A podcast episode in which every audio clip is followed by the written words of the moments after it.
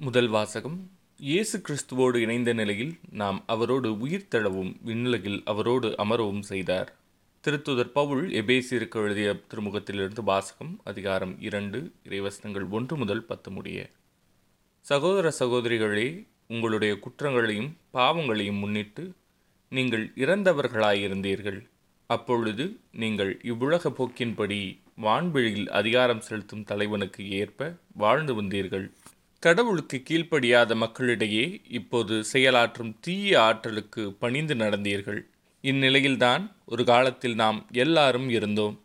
நம்முடைய ஊனியல்பின் தீய நாட்டங்களின்படி வாழ்ந்து உடலும் மனமும் விரும்பியவாறு செயல்பட்டு மற்றவர்களைப் போலவே நாமும் இயல்பாக கடவுளின் சினத்துக்கு ஆளானோம்.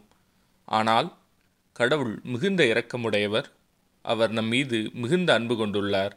குற்றங்களின் காரணமாய் இறந்தவர்களாய் இருந்த நாம் அவ்வன்பின் மூலம் இணைந்து உயிர் பெறச் செய்தார். நீங்கள் மீட்கப்பட்டிருப்பது அந்த அருளாலேயே.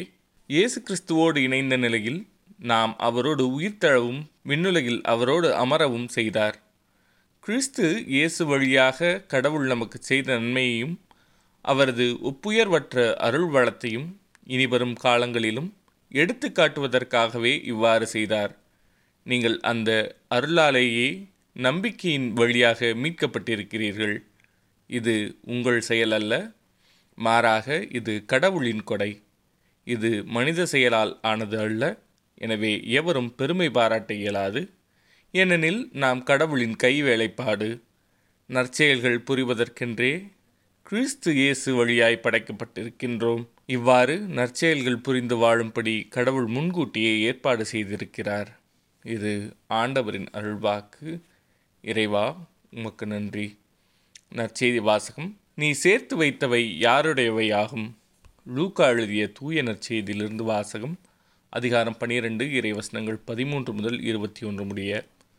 அக்காலத்தில் கூட்டத்தில் இருந்த ஒருவர் இயேசுவிடம் போதகரே சொத்தை என்னோடு பங்கிட்டு கொள்ளுமாறு என் சகோதரருக்கு சொல்லும் என்றார். அவர் அந்த ஆளை நோக்கி என்னை உங்களுக்கு நடுவராகவோ பாகம் பிரிப்பவராகவோ அமர்த்தியவர் யார் என்று கேட்டார். பின்பு அவர் அவர்களை நோக்கி எவ்வகை பேராசைக்கும் இடம் கொடாதவாறு எச்சரிக்கையாயிருங்கள். மிகுதியான உடைமைகளை கொண்டிருப்பதால் ஒருவருக்கு வாழ்வு வந்து விடாது என்றார். அவர்களுக்கு அவர் ஓர் ஓமையை சொன்னார். செல்வனாய் இருந்த ஒருவனுடைய நிலம் நன்றாய் விளைந்தது. அவன் நான் என்ன செய்வேன்? என் விளைபொருட்களை சேர்த்து வைக்க இடமில்லையே என்று எண்ணினான். ஒன்று செய்வேன். என் களஞ்சியங்களை இடித்து இன்னும் பெரிதாக கட்டுவேன். அங்கு என் தானியத்தையும் பொருட்களையும் சேர்த்து வைப்பேன்.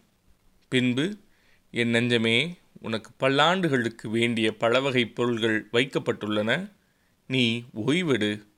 உண்டு குடித்து மகிழ்ச்சியில் திளைத்திடு எனச் சொல்வேன் என்று தனக்குள் கூறிக்கொண்டான். ஆனால் கடவுள் அவனிடம் அறிவிலியே இன்றிரவே உன் உயிர் உன்னை விட்டு பிரிந்துவிடும். அப்பொழுது நீ சேர்த்து வைத்தவை யாருடையவையாகும்? என்று கேட்டார்.